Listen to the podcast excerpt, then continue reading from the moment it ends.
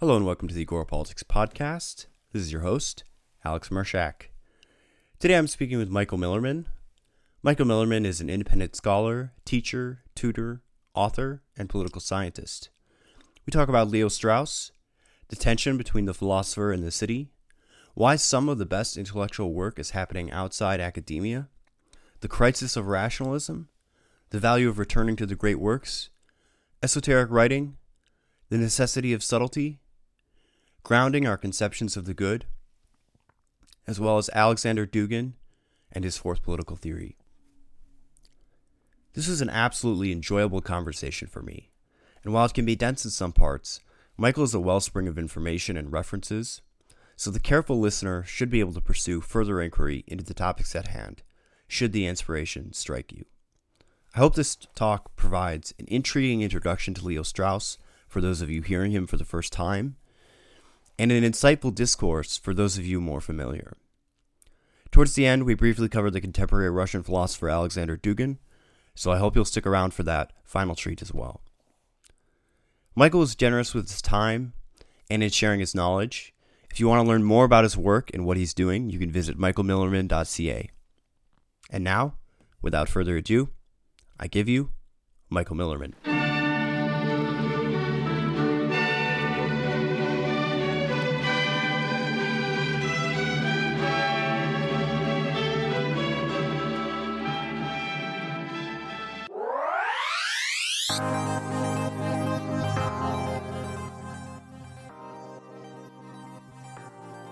Hello and welcome to the Agora Politics Podcast. This is your host, Alex Mershak. Today I'm here with Michael Millerman. Michael Millerman received his PhD in political theory from the University of Toronto. Uh, Michael, uh, welcome to the show. Thank you for having me. Thanks for coming on. I really appreciate you taking the time to come on and uh, talk about your insights as well as your work. Um, and before we get into that, do you want to just briefly um, give the audience an overview of sort of your bio, um, who you are, and where you see yourself situated in the current intellectual space? Sure. So at the moment, I guess you could say I'm an independent academic or ex academic. I teach courses in political philosophy and political theory privately. I have students that I tutor and teach at all different levels from professional to graduate, undergraduate. And I recently have been collaborating with other former academics and independent intellectuals like Justin Murphy, for example. I taught a eight week course on Leo Strauss through his otherlife.co and indie thinkers community. But really, I spent the last, you know, I spent a long period of time in academia myself, going from an undergraduate in philosophy at the University of British Columbia to a master's and PhD in political science at the University of Toronto, where I was interested for basically all that time in the question of the relationship between political thinking and metaphysical thinking, or between politics and philosophy. And that brought me to study Martin Heidegger, Leo Strauss, Carl Schmitt, and all kinds of thinkers who find some combination or some articulation of the relationship between politics and philosophy. They're not pure philosophers. I mean, Heidegger, in some sense, is a pure philosopher, but clearly there are political uh, aspects to his thinking and ramifications to his thinking. Um, so I did that for many years, but because my research interests and philosophical interests led me at some point in my intellectual biography to this Russian political philosopher, activist, and ideologue, Alexander Dugin. And I started translating his books, writing about him, and I think becoming one of the experts in his thought over the time that I was working on it. Uh, the problem is that he's a very controversial thinker. He's under sanctions in the US and Canada. He's banned from Amazon and YouTube, Twitter, and Facebook, probably. So um, as a result of all of that, uh, I paid a price academically for my associations with him and with his publishers, who were also the publisher eventually of my dissertation on Heidegger. Um, and all of that really black ended up blacklisting me from academia effectively. I mean, it's uh, like I had students tell me before when I was a teaching assistant in political science that if they were to bring up uh, Jordan Peterson in the context of their class, they would be like, afraid that their professors will fail them and their friends will hate them and you know everything will go down the tubes in a hurry well dugin is considered much more radical much more controversial much more incendiary than Peterson. So if they couldn't mention him, then obviously nobody there felt safe expressing an interest in anybody, any, let's say, German conservative revolutionary type thinker, including Heidegger Schmitt um, and Dugin, who draws on those traditions. So since I was effectively blacklisted from academia, but love teaching, uh, have very good teaching reviews, love researching, and just derive the greatest satisfaction from uh, reading and discussing these books, I tried to carve out some space for myself out of the university where I can do that with people who uh, who want to study with me. So that's what I've had the good fortune to do: tutoring, teaching, and continuing to continuing to work on political philosophy. I mean, I also have like kids that I take care of and other things that I have to do. But to the extent that I have time, that's what I um that's what I use it for. That's great. Um, and uh, we will get into Alexander Dugin probably a little bit uh, towards the end of this. Um, but I have a good feeling that in order to do justice to um, both your Strauss course that you recently taught, as well as Leo Strauss himself, we are going to probably end up spending a good bit of time on that. So um, before we get started, on who Leo Strauss is and what he's all about. Do you want to just, um, for the listeners who may be interested, uh, talk a little bit about the course that you recently taught with Justin Murphy, who's a former guest on the show, uh, as well as uh, I would say a compatriot in terms of our um, our political and philosophical interests. Although Justin and I certainly disagree on a number of things, um, and uh, what that course was like, how how the students uh, received it. I know um, he recently uh, put out, um, I guess, like a final video of uh, of, of the, the, the students who were in that seminar giving their overview of the course. But you want to just briefly summarize how that experience was and what sure. was valuable from it? Sure. Yeah, sure. I'd be happy to. So that was an eight week introduction to the philosophy of Leo Strauss we had seven weeks of lectures, which included a recorded component and a seminar, weekly seminar component, as well as an online uh, forum with a lot of active discussion from session to session, which was great. And the final eighth session is the one you mentioned, the one that was up on YouTube. I think he calls it a pro seminar, where students were able to read out some short paper commentaries they wrote about issues and topics in the course that were of particular interest to them. And it was an amazing experience for me because everybody who was there was very genuinely eager to learn about Strauss, about the issues that he was bringing to the table. Some of them had known a little bit about him before, some of them not really. It was their first encounter with him, but for whatever reason, they felt it was important to learn more about who, who he is and what he stands for, what he has to say. So I think that we covered many facets of Strauss's thought from esoteric writing to the distinction between the wise and the vulgar, politics and philosophy, reason, revelation, Athens, Jerusalem, many other things as well. And for me, it was incredible to hear people discussing in the breakout rooms and breakout sessions in smaller groups how they're applying Strauss's insights to their understanding of the history of philosophy, to their understanding of contemporary political and ideological issues, cultural issues in some cases. Everybody that I heard from and everybody that I talked to came out of that class with a real appreciation for Strauss as a teacher, as an interpreter of texts, and as a deeply insightful student and teacher of the background tendencies, the sort of the the things that are operating behind the scenes of our everyday political understanding that we take for granted with, without ever having traced their genesis and without understanding what the alternatives were you see, so he brings to the foreground a lot of these deep movements of thought that are shaping what's possible for us to see and how we can feel our way around the world today. He does it through the history of political philosophy, reading it super attentively and without any uh, a priori progressivist bias against the old books just because they happen to be old. So he opposed uh, he opposed the prevailing tendencies in political science, which he thought were uh, a historicism, relativism, nihilism, or like a positivism, social science positivism, where you've already rejected the possibility that you can discover the truth about things. Uh, he felt that all of his contemporaries were reading these old books to learn about, let's say, you know, you learn about Plato, but you don't learn from Plato. There's nothing in Plato that you that he could teach us, according to Strauss's contemporaries. Strauss's approach was completely different. He saw these thinkers as potentially having the true account of the nature of human things and political things. And I think that a lot of that resonated. Uh, I mean, not everybody bought into every aspect of Strauss's teaching, naturally. Some people thought he got this or that wrong. Um, for example, in his strict differentiation between reason and revelation or between philosophy and revelation, the life, the life of unassisted human reason versus the life of obedience to divine will, the life of good, uh, sort of moral uh, piety. So some people thought that split was too radical, and there's a kind of version of rational revelation or something like that. So it was good. Even the disagreements with Strauss were very productive, very interesting, and very thoughtful. Uh, but it was an amazing experience uh, for me personally because to me he's such a great scholar, such a great teacher, and such a great guide to the history of political philosophy. It was amazing to share that with other uh, with other students, especially people who were just encountering him for the first time. Yeah, and um, I think he's one of those um, one of those intellectuals that you find uh, when you start to discover him that is so uh, spectacularly influential and yet um, embarrassingly not not very well known generally speaking. Um, and so I, i'm glad to hear that your your students in the course um, many of them prob- didn't know him before and got a good introduction to him.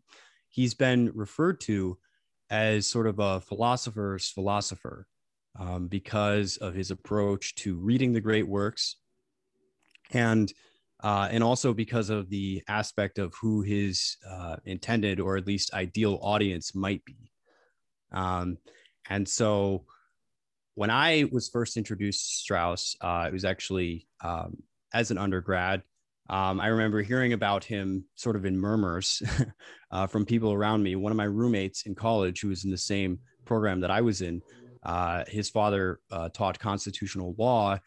And I remember asking him uh, if he had heard of Strauss, and he just told me, "Oh, my dad said, uh, you know, he uh, the Straussians are the school of people, and they're sort of like literal in- interpretationists, you know, and and they think the texts have esoteric meanings. It was a very um, dismissive type of attitude towards it.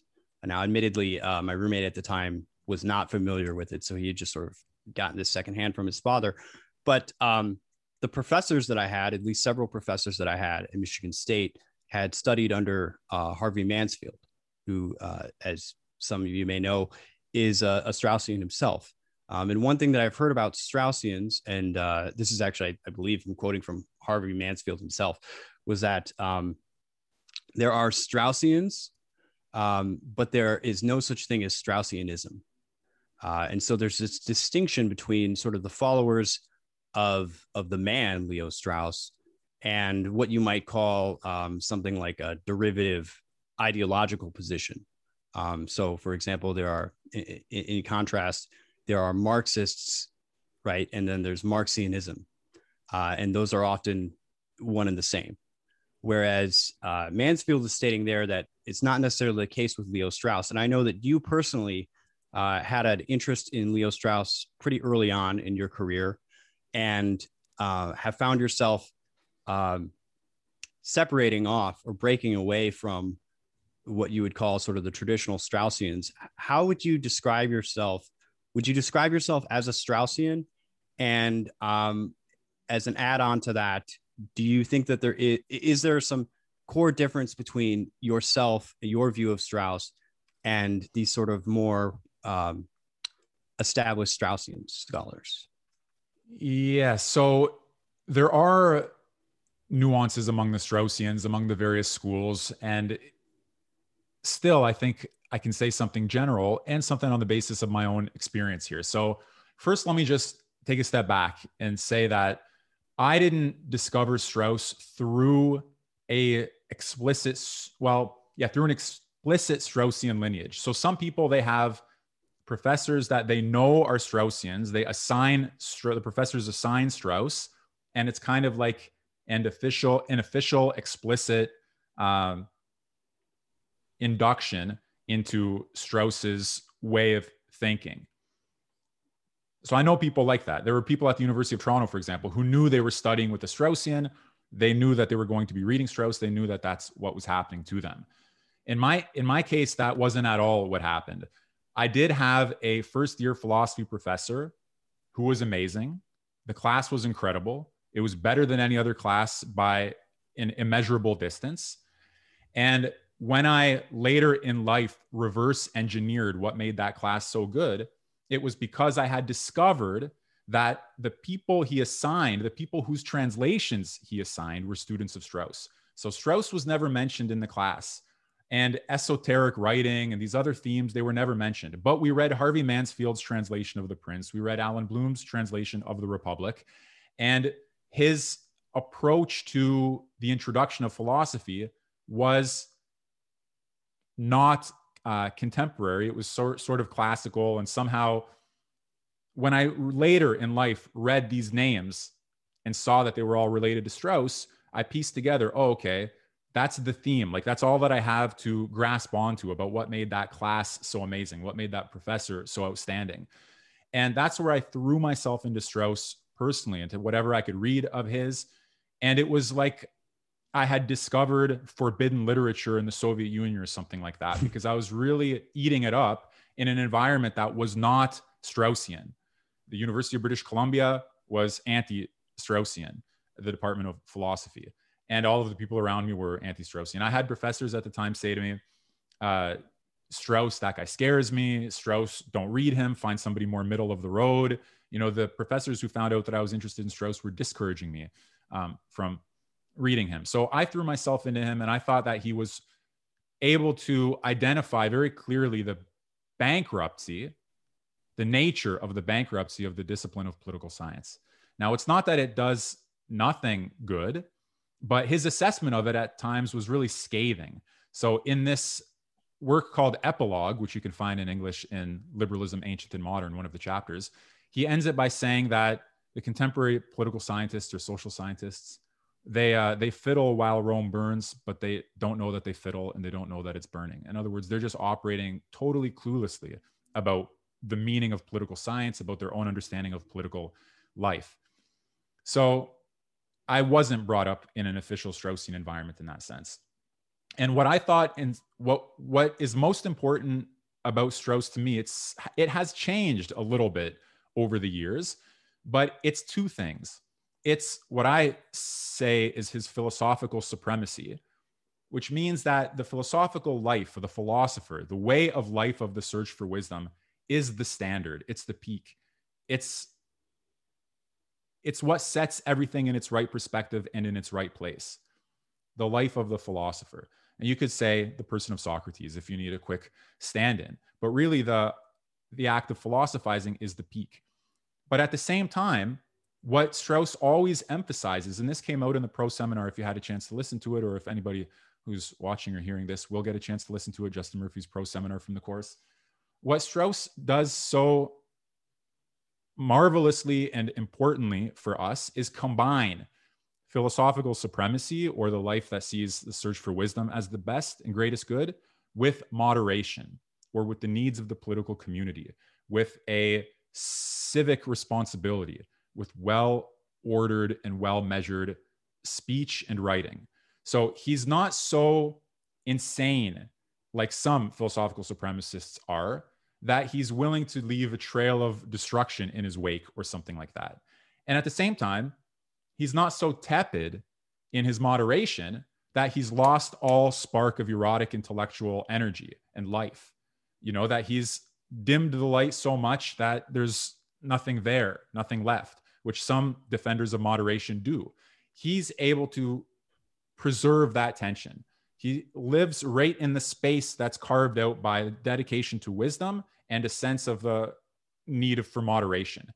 And in fact, I would say that that carves out for him the meaning of political philosophy as such. It's that combination between the genuinely immoderate, drunken, insane, but incredible and good philosophical spark with everything that's required by the city, the cave, moderation, speech, living with others, justice, morality, and all of that.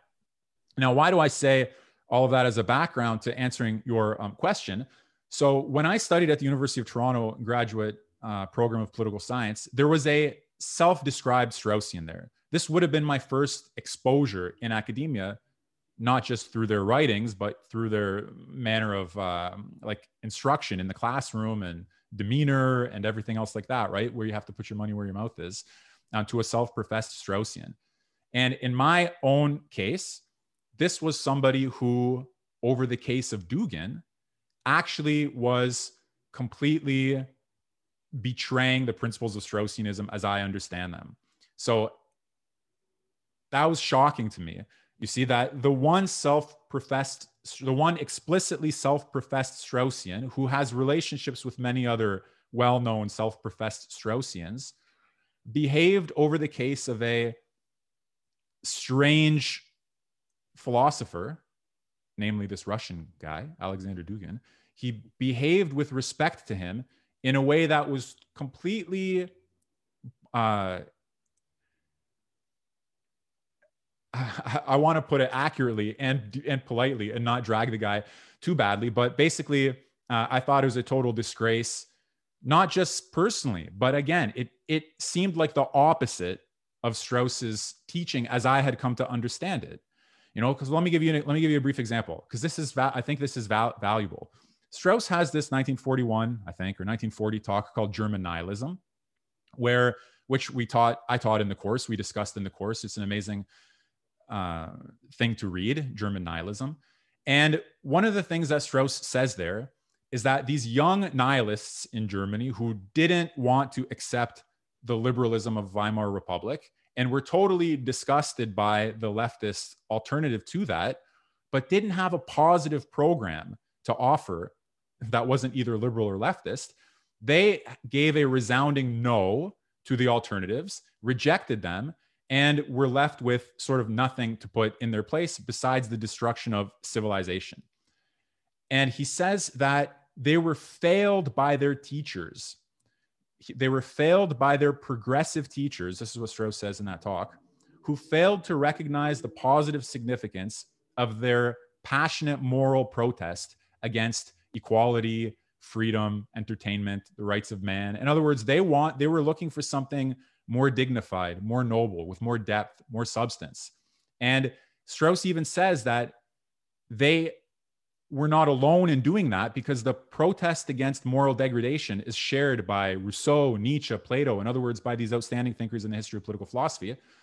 But the professors didn't get any of that. They, they did not understand the positive significance of the students' moral protest.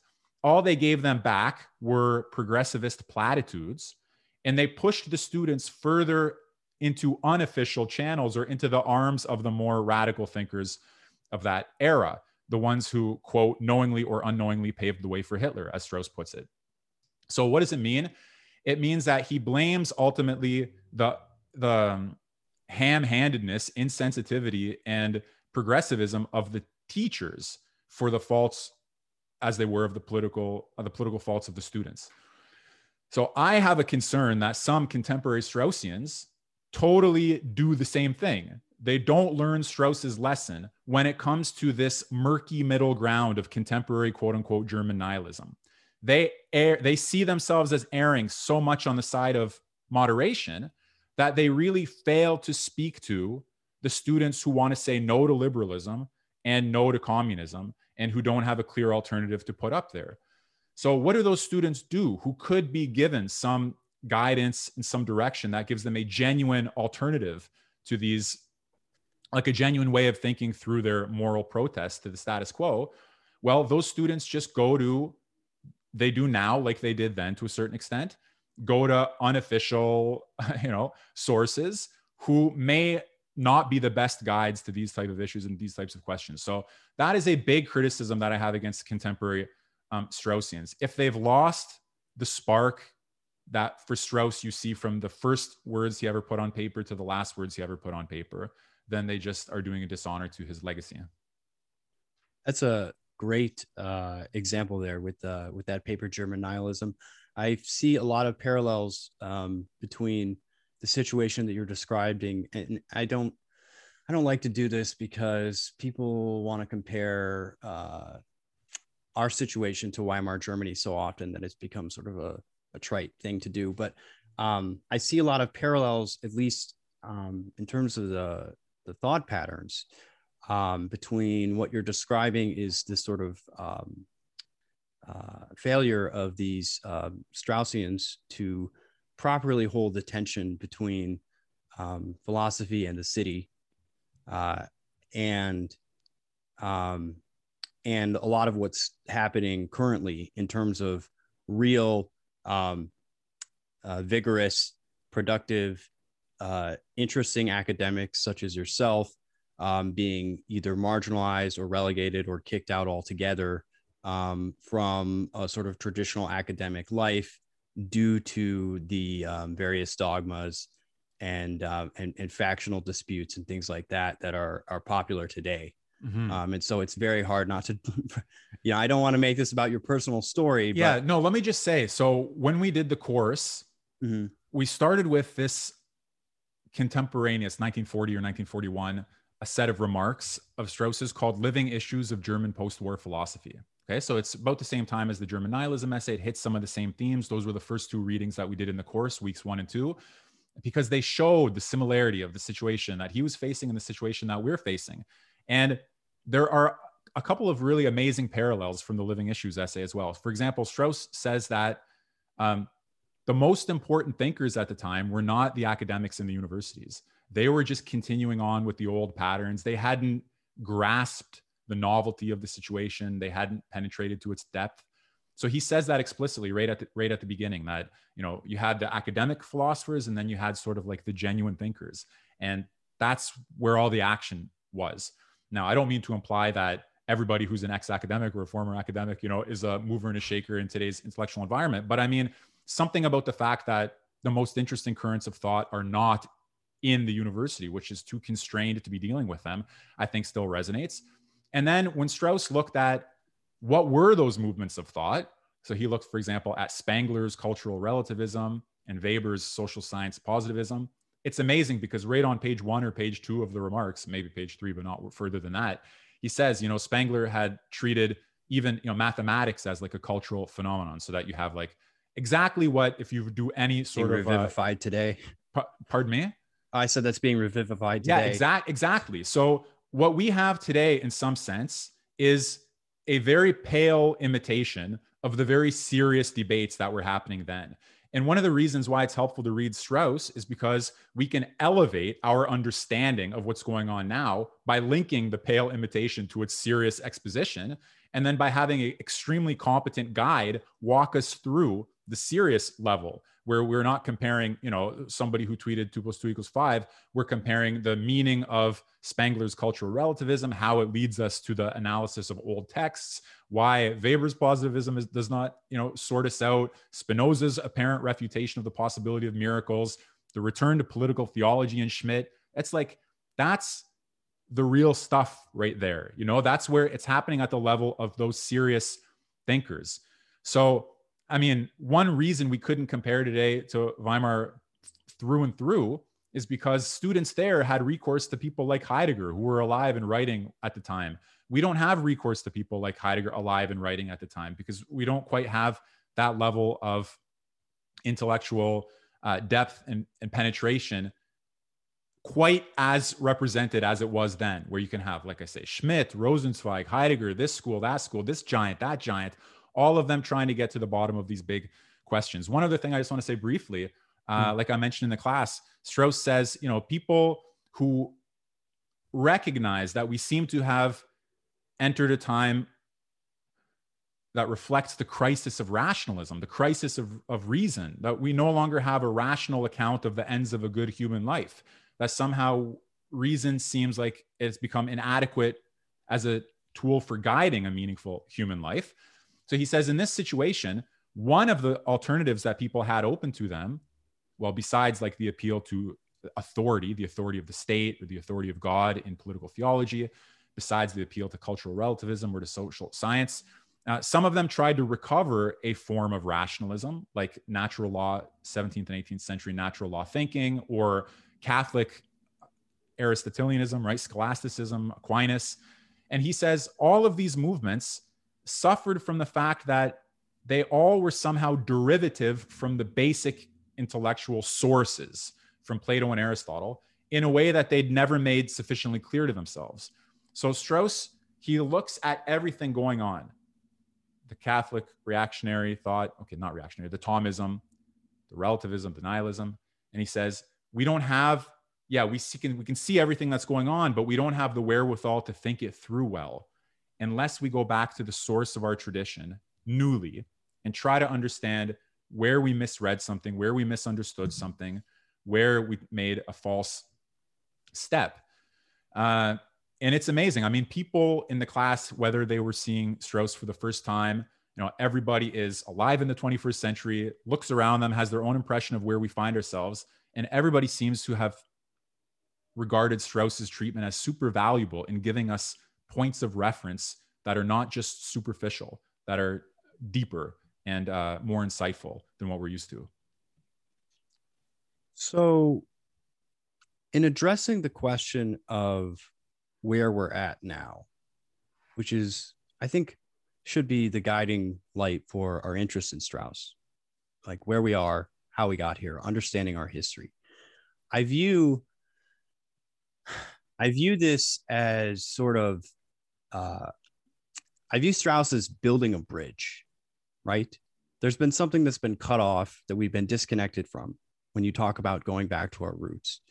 Um, and if we want to get to a future instead of living perpetually in the past, I mean, it does it does feel like we're just sort of stuck in like a never-ending repetition, uh, a Groundhog Day around like 20th century battles and ideologies that have just been churning and churning over over tripping over itself for like the last 80 or more years.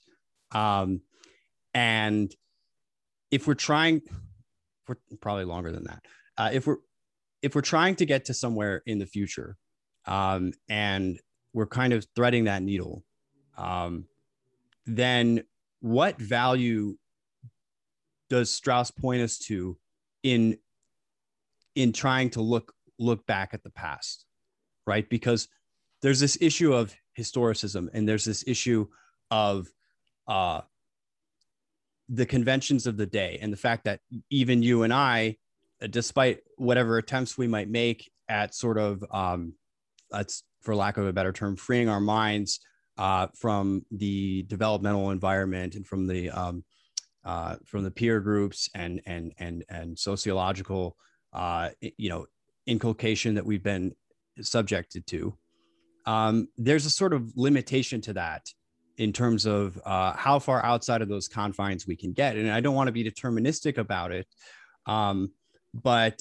uh, I my understanding is that uh, through a Straussian lens, we can hope to find valuable things that may have been lost or forgotten or maybe even unacknowledged in the first place um, from those old thinkers because in fact they're not actually so different from you and i despite the fact that they are themselves a product of their time. Is that correct?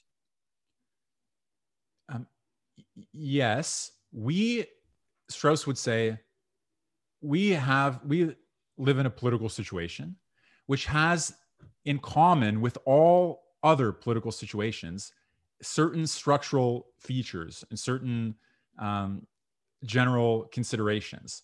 So it may be that Plato and Aristotle understood what makes a political situation a political situation, or in other words, they understood the nature of political things, of political life, of the options that are available to us, of the compromises that we have to make, of the types of considerations that uh, weigh on us better than we understand them ourselves.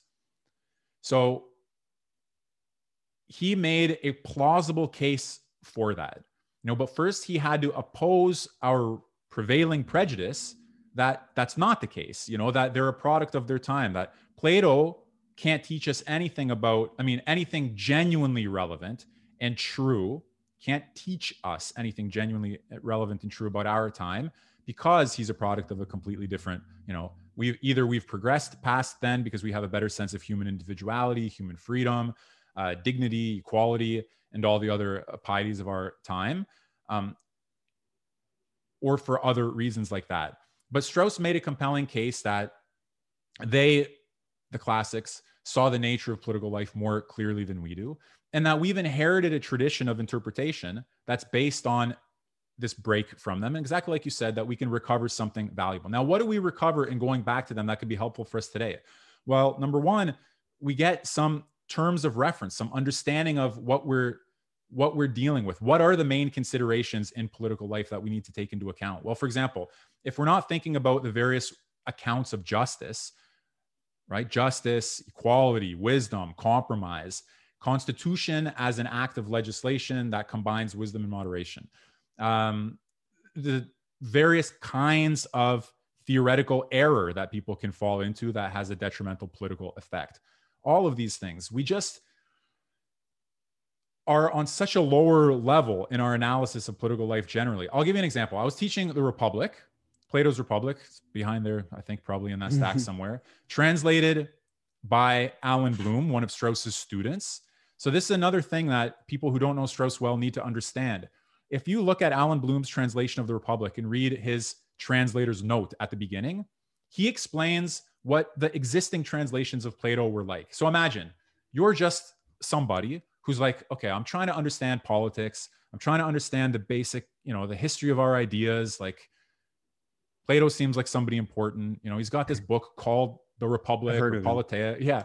So it seems like you could do worse than to, to read Plato in order to learn something about politics. So, okay, fine. You pick up the existing translation of The Republic and you think you're learning from Plato. You think it's like you and Plato, you and the book. Here you go, meeting of minds, right? Teacher, student. And what you're actually getting is this thick intermediary layer of a translator who believes he knows better than you do and better than Plato did what Plato means and what's important. And when this translator uh, puts himself between you and Plato, all possibility of genuine understanding is lost. Because, for example, if Plato uses one word the same way throughout the text, but the translator just says, uh, I think this time he means this and this time he means that, he's done the thinking for you. That's that's for us to decide. Why did Plato use the same word in this context and in that context when it's seemingly so different? Why does he say about courage that it's a political virtue or that it's political courage, but he doesn't say that about wisdom, moderation, and justice. He leaves us to fill in some blanks there for ourselves. So Allan Bloom in his introduction, he shows you what the previous translations of the Republic were like, how misleading they were, how they made impossible a genuine education. And he did this on the basis of what Strauss taught him about a return to a, to a genuine study of these texts. And so, okay, fine. We now have access to Allan Bloom's work. We take it for granted. And the other Straussians, like Thomas Pangle, who translated the Laws, and Benardete, who translated the Symposium. So, fine. We have now not something we should take for granted or take lightly. But okay, we turn now to um, to the Republic, and you see right off the right on book one. Problem about the relationship between paternal authority and questioning the nature of something like justice because the conversation about justice only gets off the ground when Cephalus the father leaves the room. Okay so somehow when the pious old men who protect the law and who have been raised under the law and who are um, sacrificing to the gods of the city are around you can't think as clearly and as freely as you can when they're gone. And a million, million other considerations that are just on every page. I was teaching the Republic, and literally every page, every book of the Republic, there's something that resonates as a contemporary concern. Okay. Now, sometimes it requires us to think about it a little bit, like where uh, Socrates talks about the you won't have a just city if you don't have a community of wives and children. Nobody has uh, among the guardian class the wives and children are held in common. But that forces us to think about whether private property, whether having something that we love because it's ours is compatible with the common good, with serving the common good. Or does property, having something that is your own, uh, introduce a split between your service to the common good and your service to your private good? So it's not like all of Plato's suggestions are meant like you must go literally now share your women and children uh, in common. They're meant to teach us something about the nature of political life, about the limitations of justice, what we can hope for, what we can expect. Should we have visionary expectations, revolutionary expectations that we're going to transform human nature and transform political communities so that there's no violence? Not, not, you know, Plato shows us like this is how you have to think about these things, or this is what's valuable in thinking about them. And they're no less relevant now than they were then or than they'll ever be What's the good life for an individual? What's the good life for a city? What can be accomplished? What's just? What are the compromises that we have to make between love of our own and love of the common good? What are the noble lies that are what's more important about them is not that they're lies, but that they're noble. Of what does their nobility consist? What makes them noble? You know, why is it worse to tell the truth about those things than it is to lie about them? This is these are constant concerns in the 21st century, in the 31st century, in the 41st century. They're not going away. And somehow Plato and Aristotle, they brought them up for us in a way that lets us see them like, bam, that's the, you know, somehow the light flashed then, and then somehow it was retained in our memory. We had, you know, but then dimmed, dimmed, dimmed, dimmed, and can be forgotten, it can be lost. So Strauss says, kind of like Heidegger in a slightly different context, let's go back to that big bright light and let's see what we can see under that light because ever since then we've seen less clearly. Uh, or as one of the classics i guess said maybe it was lessing uh, even uh, source for strauss. Um, the, we see more than the classics did. We see more but we understand less and we see it less clearly. You know they saw less but they saw it more clearly and understood more of it so that's my little minor pitch. You know, through Strauss, we wouldn't have access to Plato's Republic in a way that we can learn from unless we studied Greek very carefully. And even then, it's no guarantee. If it wasn't for the influence of Strauss on his students who went on to translate the text for our benefit, it's actually like a big, um, a big project, quite an undertaking, and nothing to take lightly. But yeah, it's a, I just hmm. want to say one more, one last word on this. I know it's a long answer, but it is I think for some people, maybe your listeners have already all had this experience or not. But for me, when you recognize that there's a common concern, a truly common concern between you here now, right? Me and you here now, and somebody 2,500 years ago, not only a common concern, but like that they maybe even saw it better than we did, that we can learn from them. That time sort of collapses you no longer see them as way back then, you know, somewhere far away, you know, a long time ago.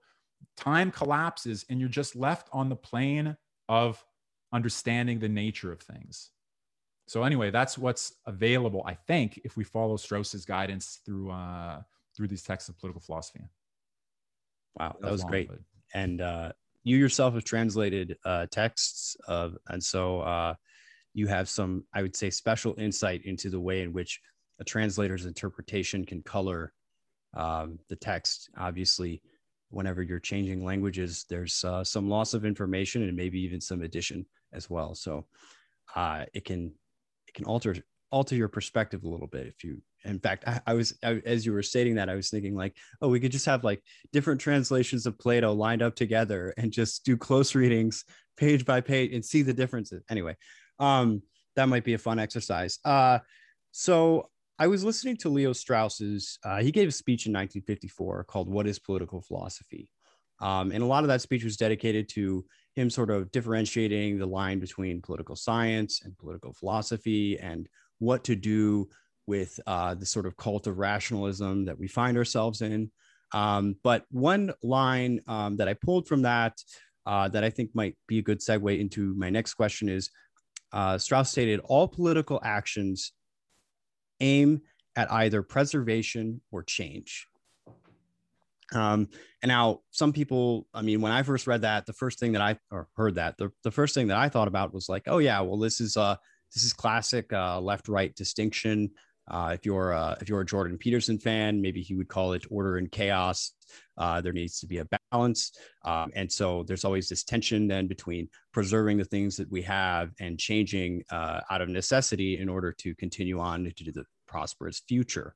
Um, and the area where I think uh, Strauss really um, uh, brings this idea home for me is this concept of uh, of esoteric writing, um, which of, of, course also implies esoteric reading as well. Um, we've mentioned it already, um, but we haven't actually uh, dealt with it explicitly here. So you want to just state for the listeners uh, what Strauss's um, discovery or rediscovery of uh, esoteric writing means, uh, and what it might mean for us as readers of, of old texts. Yeah. First, let me say, because I think it um, connects nicely to that passage on preservation and change. So, first of all, What is Political Philosophy is an amazing um, essay. It's in the book called What is Political Philosophy. There's a shorter version that was published in an academic journal. I recommend the longer version. It has some additional features. It's the one that's in the book. Um, so, what he actually says, that whole argument about preservation and change, is really one of the most beautiful, I think, passages in Strauss. So he says all political action aims at either preservation or change, as you said. And we seek to preserve the good and stop it from getting worse or to change things from worse to better. We want to Im- either improve things or stop them from getting worse. So what that means is that to want something to get better or to want it not to get worse implies some standard some standard of the good with reference to which it would be better or worse, right? Closer to that standard, better, further away from it, worse. So he says if all political action is aims at pres- preservation or change, and all preservation or change aims at the better and not the worse, therefore has an implicit reference to the good, our notion of the good has, as a rule, the status of opinion. We have the opinion that X is good or whatever, right? That equality is good or sovereignty is good or th- whatever it happens to be. Our implicit standard of the good has the status of opinion. And what Strauss says is that it's in principle possible that we would want to transform our opinion about the good into knowledge of the good. And that is what he calls at this stage in that essay the task of political philosophy. Political philosophy would mean uncovering the implicit opinion about the good that guides our judgment of political action and trying to transform it into knowledge, really thinking about what is good. Now, one of the things that happens when you do that, when you uncover the guiding opinion about the good and subject it to further inquiry, is that you transgress the whole realm that's delineated by that opinion. So, what Strauss says, following Plato and other classical thinkers here, is that opinion is the element of society. Political societies are held together by an opinion about the good, an opinion about the good that's instituted in their law. So, law somehow formalizes the opinion about the good understood comprehensively, but it still has the status of opinion. So, when you call it into question, when you philosophize, when you try to transform opinion into knowledge, you subject the whole realm of the legal and of the moral, of the customary and of the social into uh, you you put it into doubt, right? You wonder, maybe not, right? Maybe maybe our claim to fame is not the final word here on what's good. Authors who do that, they risk facing the wrath of the community, of the political community. So, for example, in the medieval uh, medieval communities of divine law in Islam and Judaism, you couldn't just openly say, well, you know, revelation was the world created? No, I think the world's eternal. You know, there's no creator, there's no revelation. Moses was a fraud or something like that, right? Now, not that the philosopher would say Moses is a fraud, but you'd say, um, is what we call revelation really revelation, or is it an act of legislation rationally that has recourse to the gods in order to make it believable for the people? So, all of this is to say that when you call opinion into question, you call the foundation of society into question. And that comes with risks, both to the philosopher and to the non philosopher. And for this reason, Strauss said, among other reasons, philosophers, historically, some of them, have tended to, in their writing, which is public, I can't control who reads what I write. If it's just, you know, okay, we're this is going to be broadcast to people. So there's going to be an open yes. audience. But if it was just you and I talking, right, a private conversation, that's one thing. But when you know the communication is going to be public, you have to have some concern for the how it's received publicly. Again, protect yourself, protect everybody else, and protect philosophy and the law, both of which have their place. So for this reason, philosophers sometimes conveyed their genuine thoughts in a way that wouldn't be publicly comprehensible but would be comprehensible by the careful readers who could put two and two together or do even more complex operations than that, and who can get through ways that Strauss wrote about in Persecution, the Art of Writing, um, the genuine teaching or the true teaching. So, one thing on the surface, one thing beneath the surface. And that idea that philosophers write, that some philosophers with a political concern write esoterically, it helps us understand the limitations of the city as a community that's structured by opinion. So there's no popular enlightenment, there's no general enlightenment, there's no removing all public prejudice and just injecting it with scientific bleach or with uh, illu- insight and illumination. According to the classics, that's not possible. You can't, that's a fool's errand. You can't have popular enlightenment. So uh, it teaches us something about the limits of the city. But one of the things that I always found was amazing about Strauss's idea of esoteric writing when I first heard somebody say this about it is that it gives us access to the whole tradition of political philosophy. Books that we would think we understood, we can now reread with an eye to what the authors genuinely meant to say. Their surface teaching can give us the impression that they're children of their time. It's like I said in that pro seminar, they may pay lip service to the prevailing beliefs of their time on the surface of their text. But if you know how to read them and how to read them carefully, you may see that they have a shared interest from era to era, from epoch to epoch. That if, if, if beneath the service, surface of their public pieties, there's a constant philosophical interest, then what Strauss says is this shows us the eternal character of our fundamental concerns. You know, they appear to change from time to time as a function of the style of writing.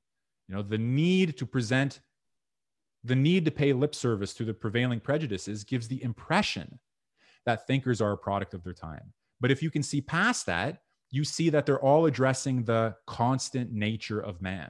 And suddenly you have a different configuration, you know, of problems. You're no longer thinking as a progressivist or as a historicist or as a relativist because they point to our constant fundamental concerns if Strauss is right.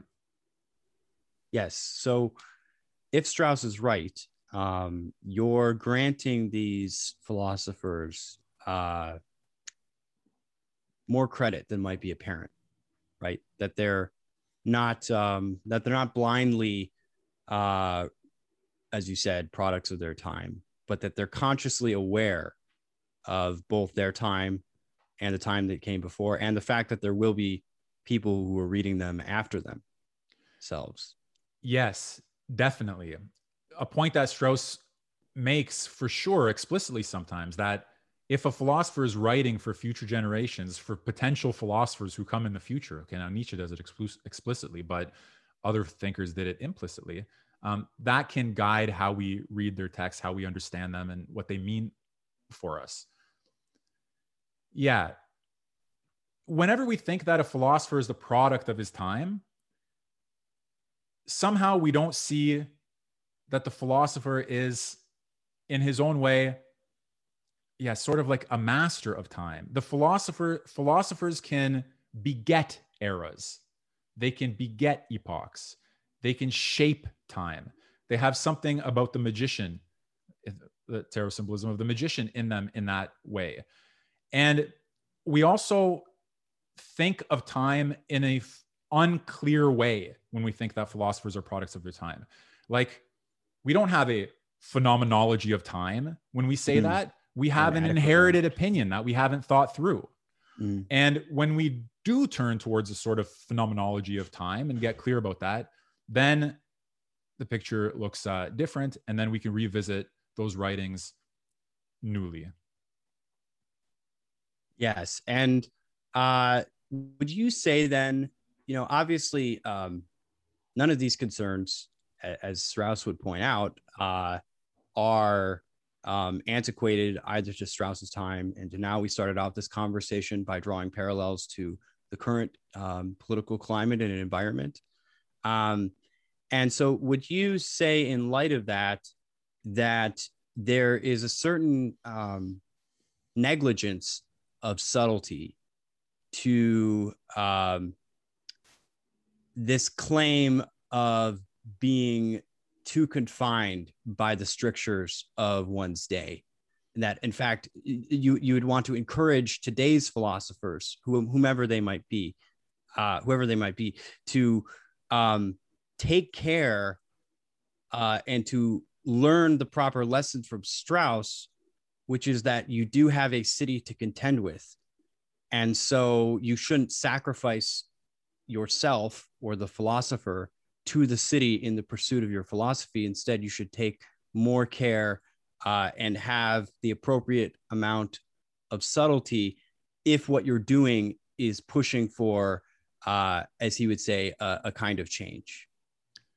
Yeah, I think you're right. I think it's a good phrase to negligence of subtlety. And I think that it runs throughout various facets of this problem. There's a negligence of subtlety in reading, in writing, in thinking, in conduct, in assessment, in judgment. And Strauss says he tries at least to show us what it means not to be negligent of subtlety in reading. For example, in his commentaries on Xenophon, if anybody has the good fortune to look at On Tyranny, for example, you have a dialogue by Xenophon called the Hiero, where it's a poet speaking to a tyrant, and then Strauss's commentary. And anybody, I wager to say, who reads the dialogue and then reads the commentary will be blown away by what they didn't see until Strauss showed them. What it means to be subtle, careful, slow, and attentive. Strauss shows us that. That's in reading. But you can't really learn how to read without simultaneously learning how these authors wrote. So you learn the subtlety of writing. Well, the writing is also an expression to a certain extent, maybe not in a one to one correspondence, but to a, enough to make the point of thinking. So you learn the subtlety of thinking and of expression, of concerns, and all of these things. So um, subtlety is a big uh, virtue, let's say, that according to Strauss, we're missing. We have this sort of like this sort of high-minded, unjustified brutalism in our reading, in our writing, and in our thinking. Um, and when we do have subtleties, there's of the sort of trivial hair splitting kind, and not of the kind that gets you to the uh, mysterium tremendum or whatever. Hmm. Yes. So, um, when you're whenever anyone's attempting to uh, return to the foundations uh, to rediscover something. Um, there is usually a driving force behind that, which is a feeling of being unmoored. Uh, and I would say that from my understanding of Strauss thus far, that he would agree that in many ways, Western civilization in particular, which is the one we're going to talk about because it's the one you and I are most familiar with, mm-hmm. um, has become unmoored from its foundations um, not just its metaphysical foundations but the also the implications of what becoming unmoored from those metaphysical foundations has for um, our conceptions of law our conceptions of justice. Uh, i believe he deals with this in natural right in history. Um, and so one of the curiosities that i found um, you know in my experience uh, in college and talking to different professors was that there was no uh, interest at all in actually trying to ground these concepts uh, beyond um, the doctrine of, uh, of liberal universalism. Um, once you started to ask questions about, well, okay, then uh, if if uh, if human rights is is paramount and our goal should be to expand human rights not only within our own domain but actually throughout the world we need to go on a quest to liberate all the peoples of the world mm-hmm. uh, with our western conception of human rights well then where are those rights coming from right? Who are we to say what those rights should be or are? Um, that was a question that i was never able to find a solid answer to. Um, and so i was just wondering if you have any um, understanding of strauss or even just your own personal opinion, uh, speak for either about this situation that we found ourselves in, where it seems like a lot of the um, a lot of the foundational tenets uh, or pieties of our day, as you called them, uh, which is a fitting word, um, don't seem to actually uh, have anything underneath them.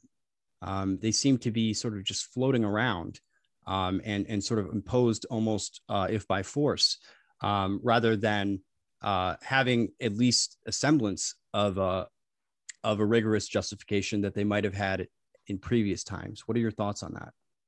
I think it's a very important question whether we can drive any ideological or political moral ethical or otherwise type of commitment to its ground. The idea of trying to ground something in our knowledge, in our understanding, I think is equally important to Strauss and Heidegger, for example, who's always trying to drive us to the fundamental ontology. Strauss does for political philosophy in a way what Heidegger does for ontology and fundamental ontology trying to drive us to the basic underlying presuppositions, get clear about them, and see whether they are free floating constructions or whether they can be rooted or are rooted in anything. And if they're free floating constructions, is that because that's all they can be? Or did we actually somewhere break the connection between what we think and what we say and its soil or ground or rootedness? And it is something that Strauss writes about in Natural Right and History as well, where he suggests that for the classical teaching, the standard of a good human life and the standard of the best political order is rooted in human nature understood in a certain way. So there you actually have the notion of nature, which is the importance of that notion is reflected in the title of the book, Natural Right and History. So, what does it mean for something to be natural? What is the natural? What is nature? The nature of human nature, um, and all of that. So he says that if you have a certain understanding of the human nature as an ordered soul, as a, having a higher and a lower, you can derive a sort of teaching based on acting in accordance with our proper work, with our highest excellence.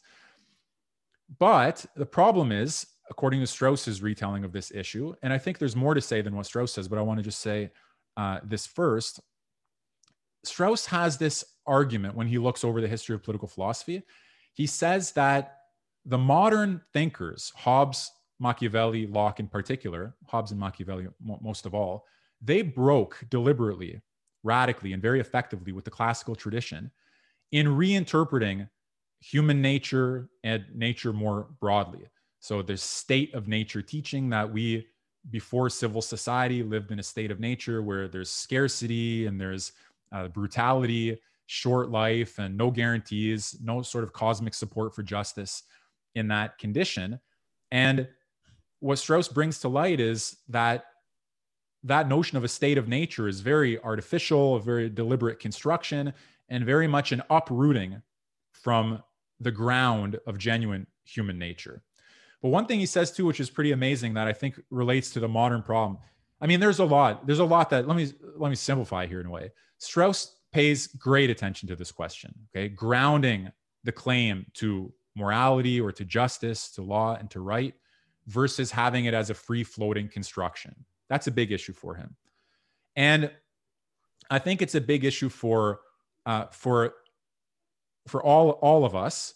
We need to know: Are these just fictions that we just assert them and take them as though they're true, or do they have any sort of anchor in anything? what you know in order to think that problem through we have to be open to some big time questions about the nature of the whole about the nature of man about what we can know about the meaning of time all of these things. Suddenly you're open to that's philosophizing. You're open to the big questions there. I do want to say that um, somehow separately from my work on strauss when i was working on heidegger i noticed that there are many uh, Heideggerian thinkers who take Heidegger's destruction of the history of metaphysics, his sort of like decentering or destabilizing of capital letter concepts, okay, like truth with a capital T or however people want to think about it, essences, reified um, notions. And these left Heideggerians, they felt that the negative space that Heidegger opens up for us when he destructs or deconstructs as they saw it these major concepts that negative space that we're left with where there are no no ground no fundament no essence is actually the right way of understanding who what kind of being we are and what kind of post metaphysical ontology or non ontology is necessary to underpin a democratic order so somehow the foundationlessness that they derived from Heidegger becomes a quasi foundation for democracy because they say this foundationlessness corresponds with our ability to freely place whatever we want on that in that empty space. Now we placed it there because it's important to us, but that doesn't make it true. It's not natural, it's not essential. It just describes who we are. We're this negative space that can posit things and then remove them, you know? So um, the book that I read about that, that was really helpful for me when I was working on comparing Dugin's reading of Heidegger to these left Heideggerians. It's by this person named Oliver Marchart. And the book, again, just for the record, that was helpful to me, is called Post Foundational Political Ontology. So mm. there, you know, it's a virtue of thought that there's no foundation for these left Heideggerians. Whereas for Strauss, it's a vice of thought that there's no foundation. We've actually failed to grasp the foundation, uh, and we need to recover it through the history of political philosophy. Whereas for these people, you know, we've attained genuine insight into the foundationlessness of our own existence. Yes, and uh, I might also mention as well uh, that you're an author in your own right, having uh, written uh, beginning with Heidegger, Strauss, Rorty, Derrida, Dugin in the philosophical constitution of the political, um, which I failed to do earlier. But uh, so so yeah, uh, where were we? Um, well, Michael, this has been great so far. Um, but I know you're on a little bit of a, a, a time limit here, and I don't want to monopolize your time unfairly. Um, so I guess I'll just start with do you want to briefly go over Dugin or should we save that? Maybe it makes sense to treat Dugin uh, on another occasion separately since we've mostly walked through Strauss here hmm. fairly, but let me just see if you'd like, you can take 10 minutes or so and just do a, a sort of like a brief uh, account of Dugin, or if you want another time, we could go into more detail. Um, well, that, that second proposal, uh, first of all, I, I, would happily take you up on. Um, and so I look forward to hope, hopefully doing that with you in the future. But um, yeah, for right now, um, if you don't mind, um, I think we could just briefly go over Dugin because I just feel like, given your situation and what happened to you, it's really unfair if we just sort of leave that as an open ended question. Okay. Um, I know Dugin is controversial, obviously, here in the West, um, but I wanted to get it straight from the horse's mouth. And you've talked about this on other podcasts, by the way. You can you can um, go listen to um, either uh, Jack Murphy or the Justin Murphy show. Uh, no relation, by the way. um, uh, where I believe at least on one of those he talks explicitly only about Dugin. So uh, those are great episodes, and I know uh, at least Jack Murphy has interviewed Dugin himself, I believe. Yes, um, he has. It's a good interview, and I recommend it. So let's just briefly get into uh, the man Dugin himself, who he is, um, and then uh, why you were interested in him, and what do you think is so problematic about uh, about dealing with his ideas. I mean, he's really uh, arguably like the most dangerous philosopher in the world by those standards. So um, let's just let's just briefly address that real quick. Okay, so first, for people who don't know, uh, haven't heard too much about him, he's probably best known now for his idea of the fourth political theory. It's also the title of his first book that was published in English, which, full disclosure, I helped to translate. And the basic idea there is that the 20th century was a battle between liberalism, communism, and fascism that liberalism came out on top, that when it did, it transformed into a kind of post liberalism. So it had fought all kinds of external authorities and external hierarchies when it had a clear enemy, communism and fascism. Uh, but when it found itself as the last ideology standing, you had a sort of unipolar moment, end of history type thinking in Fukuyama, the idea that liberalism was the last great idea, that all that's left to do is to sort of spatialize it globally so time has ended. Now you just need to take the liberal teaching and um, spread it out globally. But that liberalism transformed when it had no more enemies. It sort of turned in on itself and began to destroy internal hierarchies and internal collective identities. So classical liberalism somehow was based on the primacy of reason, still understood in a certain way. But because reason is seen as uh, higher in our internal constitution, post liberalism had to attack reason, had to attack internal hierarchies. This is where you get sort of rhizomatic thinking, horizontal, bulbous type thinking, as opposed to vertical, um, well delineated, ordered, structured fascist uh, in the post liberal sense type thinking.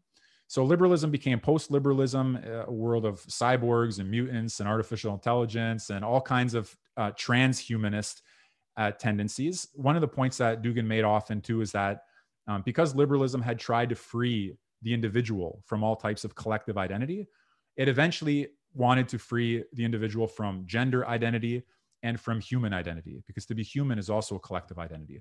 So the logic of liberalism is that it's a choice whether you're human or not human. It's a choice whether you're any type of collective identity. And Sounds he, familiar. yeah, very much so. So his analyses of these things were, I think, uh, insightful and helpful. And um, when I first heard him lecture on the fourth political theory, for me, it clicked instantly that, oh, yeah, the reason people are called fascist as a rule is because the conceptual model is that if you're not liberal and you're not criticizing liberalism from the left, you can only be by default fascist. There's no other category. I mean, it's like boom, boom, boom, you know, no nuance, no subtlety, as you said uh, earlier, just these three categories. And Dugin's analysis of that was that look, uh, I declare the space of a fourth political theory where you can be neither liberal nor communist nor fascist. You're not reducible into any one of those or their variants. It's actually something distinct. And at the time, actually, I thought, you know what? This helps me understand Strauss in part because he's not a fascist, he's not a communist, and he's critical of liberalism at times in a way that you couldn't say he's liberal through and through. Definitely not a communist, but it's totally misleading. I mean, absolutely grotesquely false uh, to call him a fascist. So I'm like, you know, Dugin's right here. Why does everybody around me, when I say them t- about Strauss, think about think he's a fascist or Plato's a fascist or something like that? You know, the categories of thinking are impoverished, and really, Dugin brought that out clearly. So the fourth political theory he said is like rejecting that. We're neither liberalism nor communism nor fascism. And he says in his book that he says, I can't understand why when people don't, when people hear about the idea of the fourth political theory for the first time, they don't open a bottle of champagne and celebrate at the fact that they now have like a new space for thinking. And I think he's totally right. Um, I thought so at the time, and I still think so. And then he also turns around and elaborates a positively constructed fourth political theory. So if it's not those things, what might it be? What could we say about it? How does it differ from all of them in terms of its understanding of time, of man, of the individual, of value of labor, of um, all of those kinds of things? So I worked on that and I thought it was very helpful and interesting and relevant because just around the time that I started translating him, Putin had announced 2011 the creation of the Eurasian Union. And the fourth political theory is related to Dugin's previous ideological efforts to construct something he called neo Eurasianism. So, anyways, I continued to work on it because I thought it was extremely interesting and valuable, and I had a lot of support at the time then from my undergraduate supervisor. Um, but yeah, Dugin's known as this fourth political theory thinker. But if people just Google him, uh, there's much more to the man than that. Some good, some bad, some controversial. Um, he has amazing books on Aristotle. So yeah, on Aristotle, on Heidegger, on Plato, on ethnosociology, uh, structural sociology. I mean, he's a very he's a thinker of great breadth. So whereas Strauss really focuses on the history of political philosophy, Plato, uh, Hobbes, Machiavelli, you know, a few thinkers very deeply. Dugin has quite a breadth. If someone were to look at his ethnosociology volumes, for example, he covers a lot of different schools of thought there. Same with structural sociology, geopolitics, in fact, in his writings, he usually does a comprehensive review of the main figures in the field, what they have to contribute that he thinks is valuable, and then his own unique addition. So, for example, I translated one of his textbooks on international relations, and that's roughly the structure. He covers the various schools of international relations, what each of them has to offer that's valuable, and then his unique additional twist theory of a multipolar world. Now, he's a comprehensive thinker, political philosopher, ideologue, and activist, but he's also, as I said, banned from Canada, the United States, Twitter, YouTube, Facebook, many other places. Can't sell his books, can't buy his books, not on Amazon anyway. And the reason for that is he was seen as Putin's chief ideological agitator. And for example, in the 2014 Eastern Ukraine war, Dugin was very much agitating for Russia's uh, not just taking Crimea, but all of Eastern Ukraine under no- Novorossiya. So the politicians don't like that. And as a rule, the liberals don't like to be criticized. And they're they can they're used to it when they can say, oh, you're a communist or a fascist. But when somebody is neither a communist nor a fascist and criticizing liberalism and he's Russian and conservative and has a beard and reads Martin Heidegger and talks about Schmitt and all these other things, then there's just like they lose their uh, they lose they lose it completely over him. So he's a genuinely uh, thoughtful, insightful, and amazingly interesting figure who's both controversial politically and valuable intellectually. I think for understanding you know the things that matter to us. Where how did we get to where we are? Even what i told you about post-liberalism. The simple idea that we're liberating ourselves from all collective identities including gender and including being human. That yeah okay that makes sense of a lot of things very simply i think. Very like uh, compactly. So he's good at doing all of that. He's got many many books. I helped to translate many of them some pseudonymously because there was too much heat at the time in the case of one uh, book in particular. Mm. and he, like Strauss, thinks that we are in a crisis of modern rationalism, that the West has reached a sort of uh, dead end. The modern West has reached a sort of dead end. And like Strauss, he traces that to the onset of modernity's break with the classical understanding of things. And therefore, like Strauss, he returns to Plato. And he does so. I mean, this Dugin does many different intellectual operations, but one of the ones that's most interesting to me is his return to Plato to deal with the crisis of the modern political West. And he also, like Strauss to a certain extent, does this through Heidegger. Because Strauss said Heidegger made possible a return to the roots of our tradition. Strauss credits Heidegger with the possibility of a return to Plato and Aristotle. The way that Heidegger taught the classics demonstrated that we haven't understood them therefore that we can't have criticized them adequately or moved past them. Well, for Dugin, it's very similar because, for example, not long ago, he taught a course on Heidegger's phenomenological readings of Aristotle and made the same case. Through Heidegger, we see that Aristotle hasn't been refuted because he hasn't been understood. Therefore, we can recover him. We can go back to the classics. Now, Strauss and Dugin, for anybody who knows anything about the two of them, even if just what I've said here, they take Plato differently in different directions in a different context. I mean, 21st, 20th century America, in Strauss's case, 21st century America, you know, North America in our case, versus post-Soviet Russia. They're very different political and intellectual contexts. And so you wouldn't expect the return to Plato to be identical in each case. But it's pretty amazing that, you know, the similarities between Strauss and Dugin are interesting and thought thought provoking, I think um, because Strauss is gen- genuinely seen as very, generally seen as very reserved, moderate, uh, subdued in his presentation of things, whereas nobody would ever say that about Dugin in his presentation of things. It's the exact opposite. Um, and yet, that forces us to think about the puzzle of the philosopher's activity in his, in, in his particular political context. Both of them are philosophical supremacists. Both of them argue for a return to Plato.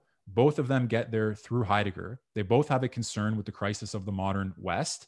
And yet, and yet, they're so different.